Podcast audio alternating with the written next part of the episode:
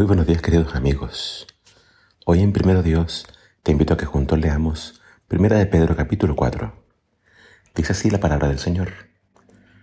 Puesto que Cristo sufrió en su cuerpo, ustedes también deben estar dispuestos a sufrir, porque el que ha sufrido en el cuerpo ha roto con el pecado, para que el resto de su vida no la viva siguiendo sus pasiones humanas, sino cumpliendo la voluntad de Dios. Ya basta que en el pasado ustedes hayan desperdiciado el tiempo haciendo lo que les gusta hacer a los que no creen.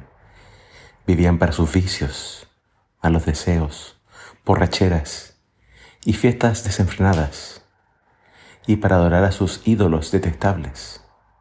A ellos les parece extraño que ustedes ya no se junden con ellos para andar en las mismas inmoralidades, y por eso los insultan pero ellos tendrán que darle cuentas a aquel que está preparado para juzgar a los vivos y a los muertos. Por eso también se le predicó el Evangelio aún a los muertos, para que a pesar de haber sido juzgados en este mundo por lo que hicieron en su vida, vivan conforme a Dios en el Espíritu. Ya se acerca el fin de todas las cosas. Por tanto, sean serios y responsables de la oración. Sobre todo, ámense de gran manera unos a otros, porque el amor cubre muchos pecados. Recíbanse unos a otros en sus casas, sin hablar mal de nadie. Cada uno de ustedes ha recibido un don de Dios.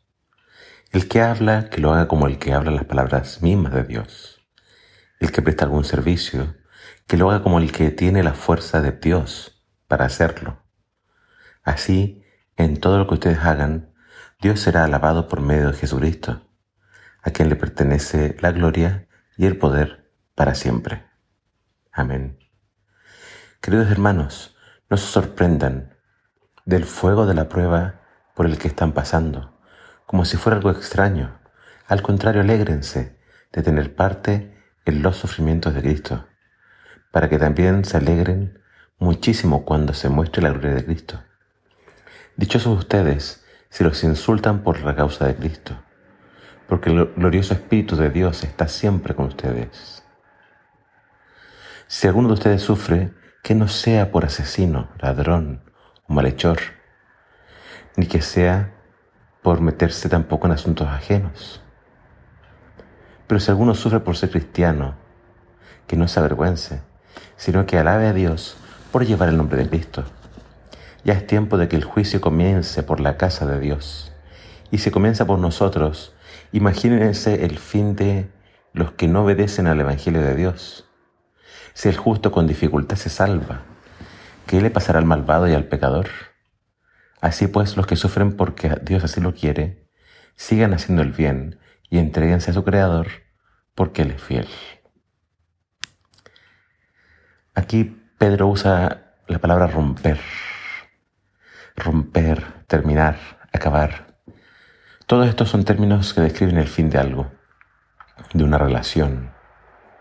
Cuando conocemos a Cristo y su amor por nosotros demostrado en la cruz, inmediatamente sabemos que es un amor real, puro e incondicional. Dios nos amó cuando no lo merecíamos. Dios nos amó siendo nosotros aún pecadores. Y su amor nos cautivó pero para poder comenzar una relación con Jesús, tenemos primero que romper con el pecado. Esa antigua relación, tóxica y enfermiza, se tiene que acabar. El cristiano abandona su antigua vida, la sepulta en las aguas del bautismo y decide ahora vivir para Jesús.